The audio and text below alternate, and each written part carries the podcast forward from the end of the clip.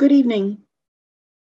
I wish to say first that I'm so very honored, humbled, and immensely grateful to be one of the first recipients of the Reverend Dr. Michael W. Combs Memorial Fund for Scholars of Equality and Justice Research.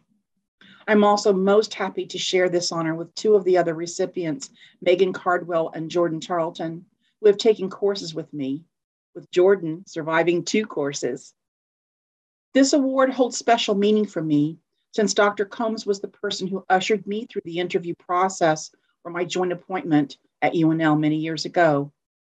He was kind and considerate, and probably the single force that got me through that process. I loved his research focus, and I was fascinated by his deep understanding of how race and ethnicity connects to legal decision making, my own research focus. His last PhD student, Ernest Dupree, now Dr. Dupree, took courses with me, and I was on his dissertation committee. I thank Don Curry, who nominated me, without my knowledge, I may say, but with great kindness. To Dr. Combs' family, and their generosity for even making this possible, and everyone involved in organizing and now bestowing this meaningful award.